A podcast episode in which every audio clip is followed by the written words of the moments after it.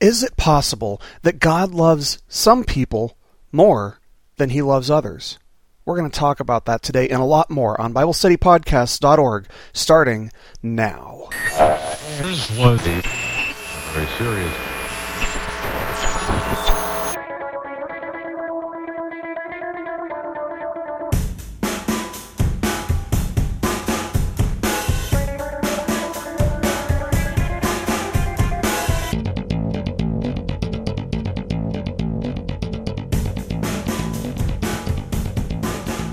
Hello, everybody, and thank you for downloading us today. You're listening to BibleStudyPodcast.org.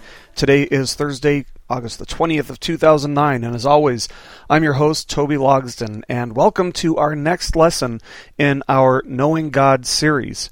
We've taken like a month off, maybe a month and a few days here off from this study, and we've been having these messages on the book of the month, which is The Message Behind the Movie, presented by Professor Doug Beaumont. And man, I got a lot of positive feedback from you guys. I'm glad that you guys have seemed to enjoy those lectures. That's a fantastic book, and as you guys know, that's our book of the month here on BibleStudyPodcast.org. Hope you guys are having a fantastic week. It's a very rainy day here in Arkansas. We haven't been getting a lot of rain lately, so it's kind of a welcome change. I actually got up at 5:30 this morning for a prayer meeting. Actually, I got up at 5, had to be there at 5:30, and went into this prayer meeting. And, of course, the kids have started school this week, too. So, man, I am lagging this week, and I am just kind of ready for a nap right about now.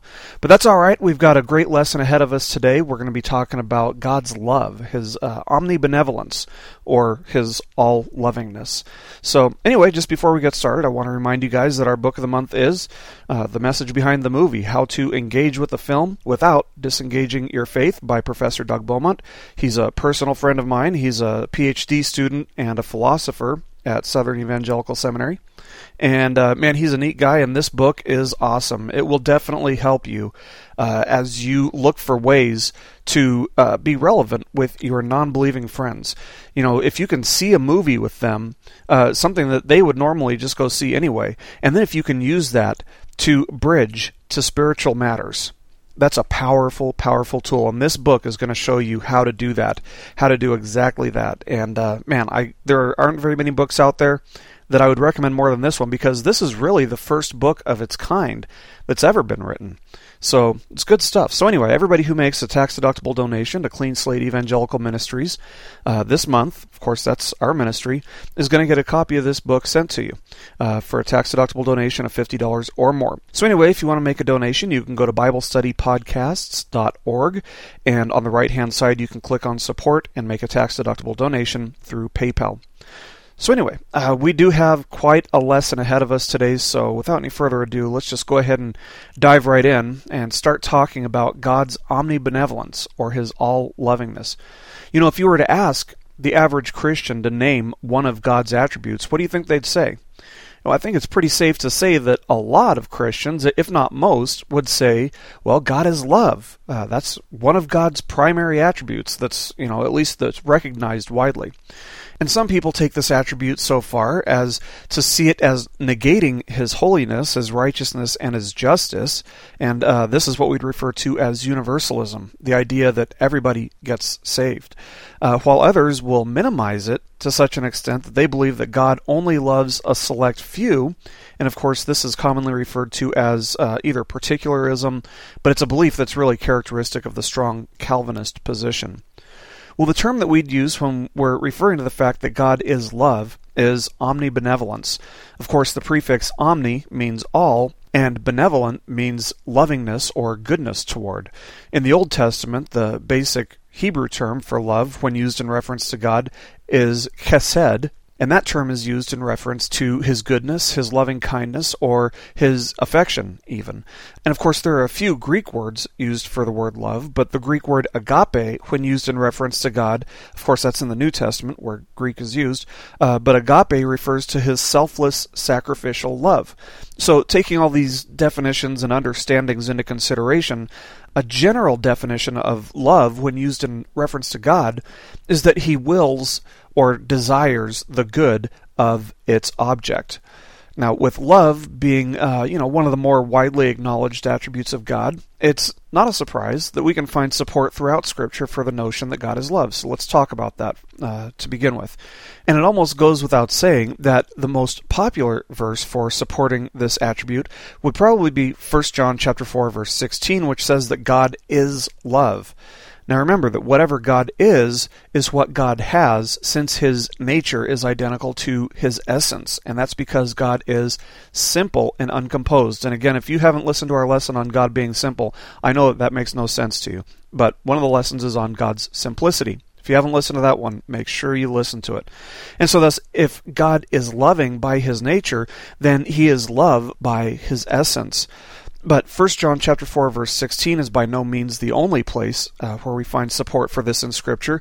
Starting, at the beginning of the Bible, let's go to Deuteronomy chapter 10, verse 15. Here we read, "The Lord set His affection on your forefathers and loved them, and He chose you, their descendants, above all the nations, as it is today." In Isaiah chapter 63, verse 9, the prophet writes, "In all their distress He too was distressed, and the angel of His presence saved them. In His love and mercy He redeemed them." Jeremiah writes that the Lord appeared to us in the past, saying, "I have loved you with an everlasting love. I have drawn you with loving kindness." That's from Jeremiah chapter 31, verse 3. God told Hosea to return to his adulterous wife in Hosea chapter 3, verse 1, saying, "Love her as the Lord loves the Israelites." In Zephaniah chapter 3, verse 17, we read, "The Lord your God is with you. He is mighty to save. He will take great delight in you. He will quiet you with His love. He will rejoice over you with singing." So while it's been asserted that, maybe God is portrayed in the Old Testament as being sadistic and cruel and unloving, obviously, that's not the case. This is just a handful of examples out of the Old Testament. Turning to the New Testament, we read, "For God so loved the world that He gave His only unique Son, that whoever believes in Him will not perish but have eternal life." Of course, that's John chapter 3, verse 16.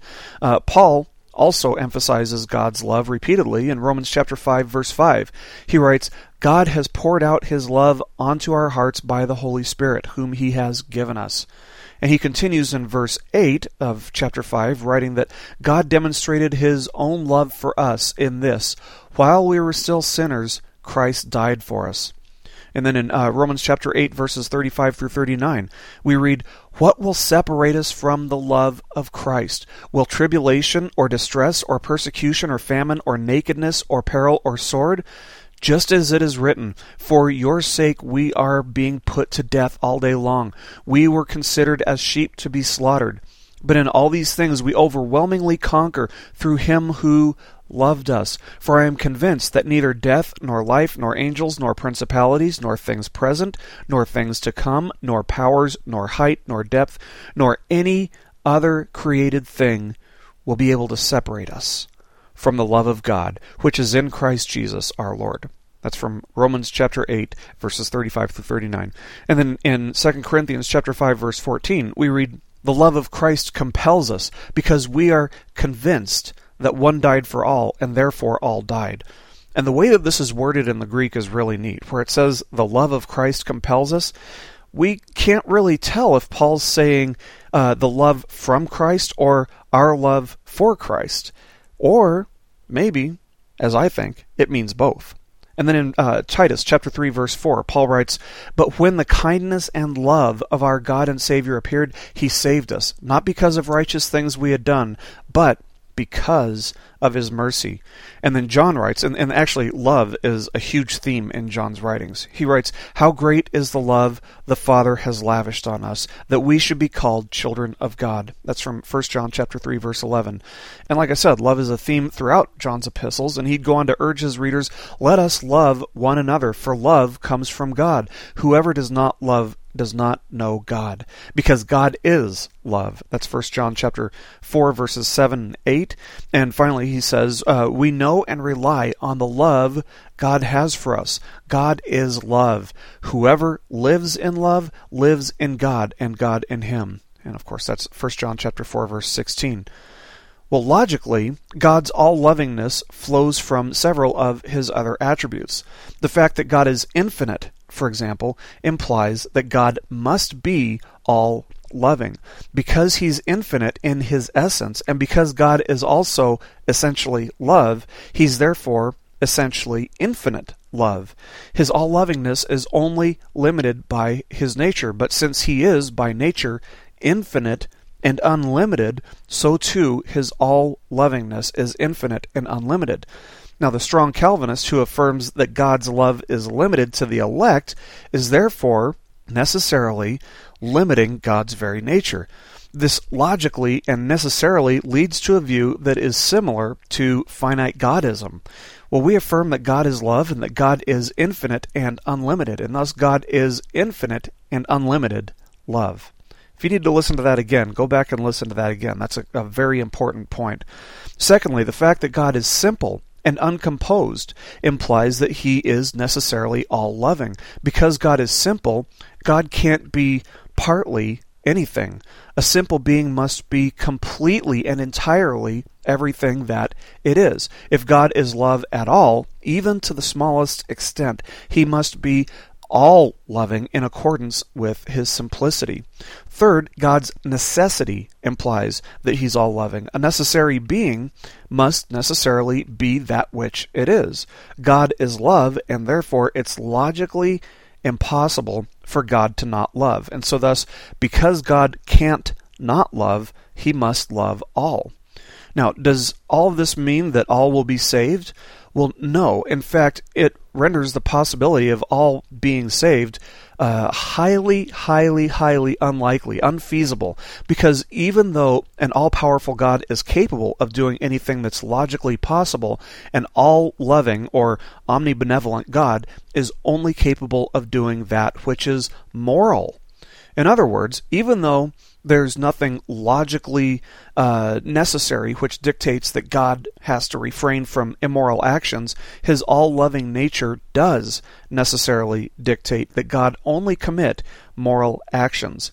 It's universally recognized that it's immoral to force a being with free will to do something which is contrary to their free will, right? And so thus, God works synergistically, not monergistically. In other words, he works together with and not independent of the individual when it comes to salvation. Strong Calvinism affirms that God uses irresistible grace to save only a select few individuals, the elect, regardless of their free will. Well, the fact that God is all-loving negates this possibility for two reasons.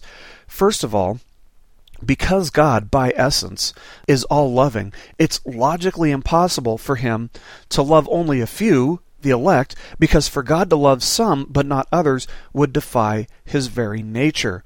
And this is why John wrote that God so loved the world. Well, who is the world? It's everyone, basically, but it's worth noting that John frequently uses that term specifically in reference to unbelievers.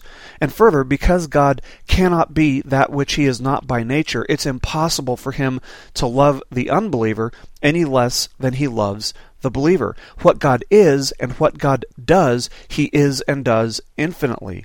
Otherwise, God would not be immutable or unchanging. He'd change the amount of love that he has for an individual when they're born again. This simply is not and cannot logically be the case. Now, the unsaved person cannot receive his love, but that's because of where they stand. It's not because God isn't offering it to them. Secondly, the second problem that comes up is that the doctrine of irresistible grace defies morality, since it forces a free individual to do something that is contrary to and independent of their free will. The idea of forced love is impossible. It's an oxymoron. Love that's forced isn't love at all. In human terms, that's what we call rape. An all-loving God can work persuasively, but it's logically impossible and self-conflicting for an all-loving God to work coercively and to force people to love him, to force his love on people. And a final implication here, which follows from this last point actually, is that God's all-lovingness prevents him from bringing individuals into heaven, into his eternal presence, when their will is to be separated from God entirely and forever. 2 Peter chapter 3, verse 9 affirms that God's desire is that everyone would be saved, but he can't remain consistent That's the key. He can't remain consistent with his nature and essence and, at the same time, force free individuals to be saved from the penalty of their sin. In fact, what we see here is that universalism and strong Calvinism are actually equally valid. They both involve forcing people to do something which is contrary to the will of free individuals. Actually, they come from the same school of thought. The strong Calvinist affirms that God saves all whom he loves, and the universalist takes that equation, and they insert the fact that God is all-loving into the equation. Well, what do you get from that? You get a theology where God saves everyone and dismisses the free will of the individual, insisting that they enter heaven regardless of their desire to or not to do so. So actually, universalism is a tiny step away from strong Calvinism. Now, historically, the Christian faith has affirmed that God is all-loving. From the beginning, Clement of Alexandria wrote that, quote, God himself is love, end quote. And he'd go on to say that, quote, the beneficence of God is eternal, that is, the love of God is eternal, and that from an unbeginning principle, equal natural righteousness reached all, end quote. And he'd continue writing that, quote, the difference of the elect is made by the intervention of a choice worthy of the soul and by exercise, end quote.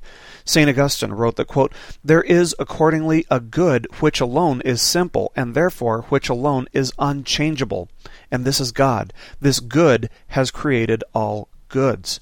St. Anselm wrote, quote, what goodness could be wanting through which every good exists? Thus you are just, truthful, happy, and whatever it is, better to be than not to be, end quote. And Thomas Aquinas, of course, you know, he would have the best things in the world to say about this. Thomas Aquinas wrote the quote, God loves all existing things, for all existing things, insofar as they exist, are good, since the existence of a thing is itself a good, and likewise whatever perfection it possesses. God's will is the cause of all things. It must needs be, therefore, that a thing has existence or any kind of good only inasmuch as it is willed by God. To every existing thing, then, God wills some good. Hence, since to love anything is nothing else than to will good for that thing, it is manifest that God loves everything that exists, end quote. Now, if you need to hear that again, that's a very important statement. That's a very important piece of theology. Go back and listen to that if you didn't catch that the first time. And of course, there was a huge emphasis on God's lovingness in the Reformation period. Martin Luther wrote that, quote, true, the malicious devil deceived and seduced Adam, but we ought to consider that soon after the fall, Adam received the promise of the woman's seed that should crush the serpent's head and should bless the people on earth. Therefore, we must acknowledge that the goodness and mercy of the Father who sent his Son to be our Savior is immeasurably great toward the wicked, ungovernable world, end quote. Stephen Charnock wrote that, quote, pure and perfect goodness is only the royal prerogative of God. Goodness is a choice perfection of the divine nature. This is the true and genuine character of God. He is good. He is goodness, good in himself, good in his essence, good in the highest degree, end quote. So we see that throughout history, Christians have affirmed that God is all good or all loving. And not surprisingly, you know, some of the most common objections to all of Christianity actually pertain to God's goodness or pertain to God's all-lovingness. So let's examine some of the more common objections to this essential attribute of God as we close. First of all, we have to address the strong Calvinist assertion that God either doesn't love all or that he loves some, the elect, more than he loves others. Well, it's alleged that Christ only died for those who were elected or predestined to believe in him, but that there is limited atonement. That is, the value of the atonement was sufficient to atone for the sins of the elect, but it's insufficient to atone for anyone else's sins.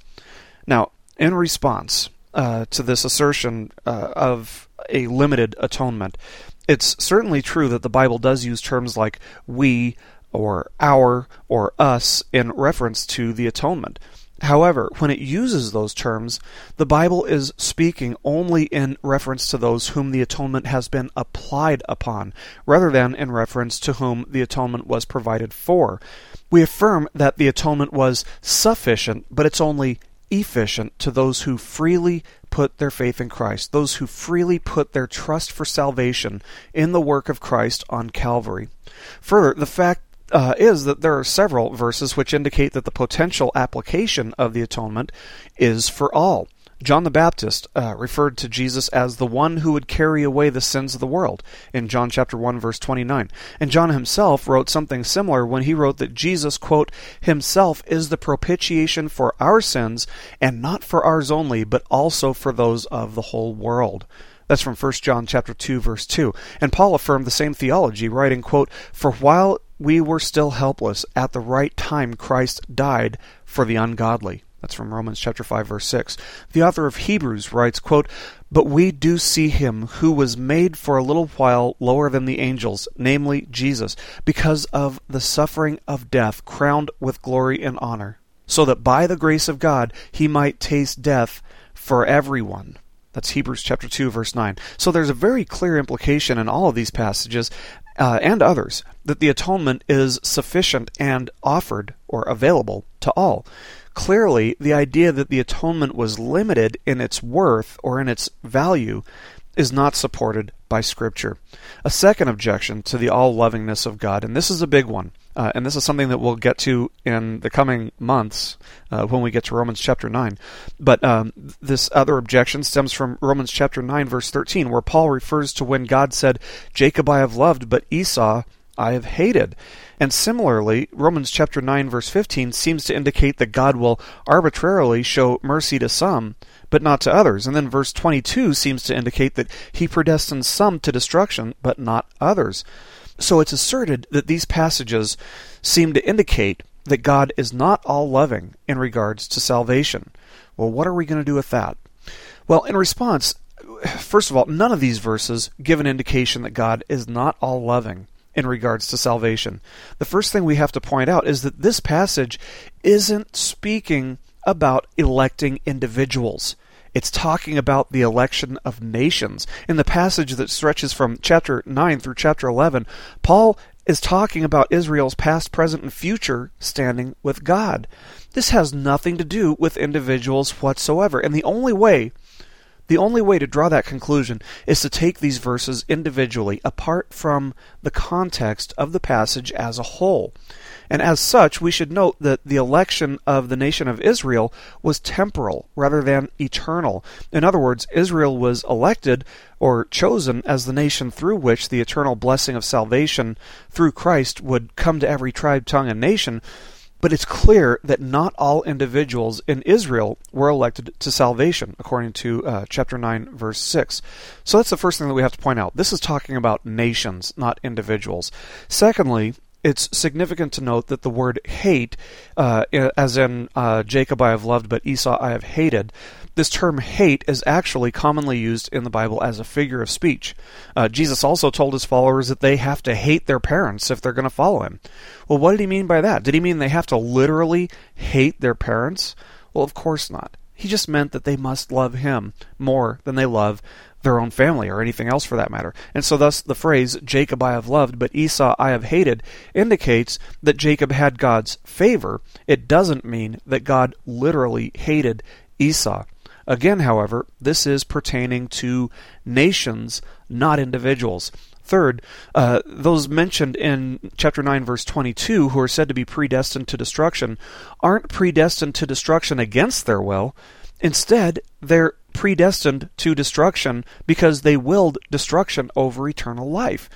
God's desire, according to 2 Peter chapter 3, verse 9, was to have men repent. And God waited with much long-suffering for them to change their ways. Those who didn't, those who would not accept Christ as their Savior, would be destined or predestined for God, since he sees all things in one eternal moment, but they would be predestined for destruction in accordance with their will. Fourth, and most importantly, to take this passage out of context and apply it to individuals rather than nations is actually contrary to numerous passages which indicate that God is all-loving. How do we reconcile the idea that God is all-loving with the idea, the false idea, that God only wants to save those whom he loves or those whom he has elected or predestined? Well, we don't solve that discrepancy by saying that God loves the elect more, which is actually what some strong Calvinists out there will do. That's their method of resolution. No, we resolve it by examining it. We examine the context of the passages which appear to be in conflict. And when that's done properly, we see that the 9th chapter of Romans in no way supports the idea that God loves only some, or that God loves some more than others. Now, a third and final objection to God's all-lovingness, and you guys have heard this one before. This pertains to the problem of the existence of evil in the world. The objection is that if God is both all-loving and all-powerful, there would be no evil in the world. If he were all-powerful, the reasoning goes, he could rid the world of evil. If he were all-loving, he would want to rid the world of all evil. And so thus it's argued that either God is not all-powerful or he's not all-loving. And if you've been listening to our ministry for a while now, you've probably heard this one brought up several times. This is a very common objection. You get it a lot of different places, and we've discussed this numerous times. But, in response, God is both all-powerful and all-loving. However, God cannot remain consistent with his loving nature and simultaneously will anything less than the ultimate good for his creatures. Part of that ultimate good is having free will. In other words, because God is all-loving, we have free will. Because there's free will, there's evil. However, the point has to be made that the Bible does say that a day will come when evil will be defeated. And so thus, we'd counter-argue that because God is all-loving, he wants to defeat evil, and because he's all-powerful, he will defeat evil. Just because he hasn't yet doesn't mean he won't in the future. He has to allow evil in order to defeat it. So anyway, hope this clears up this issue for you guys and gives you guys something to think about when we're talking about the loving nature of God, particularly in regards to strong Calvinism, but also with this final objection, which more times than not will be one of the primary objections raised against the theistic worldview. So anyway, if you guys have any questions, you can always email me. My email is cleanslate.ministries@hotmail.com. I'm always happy to clarify or take additional questions that maybe we didn't cover here today. So anyway, thank you guys so much for listening today. God bless you guys. I'll see you next time on BibleStudyPodcast.org. Keep growing closer to Jesus.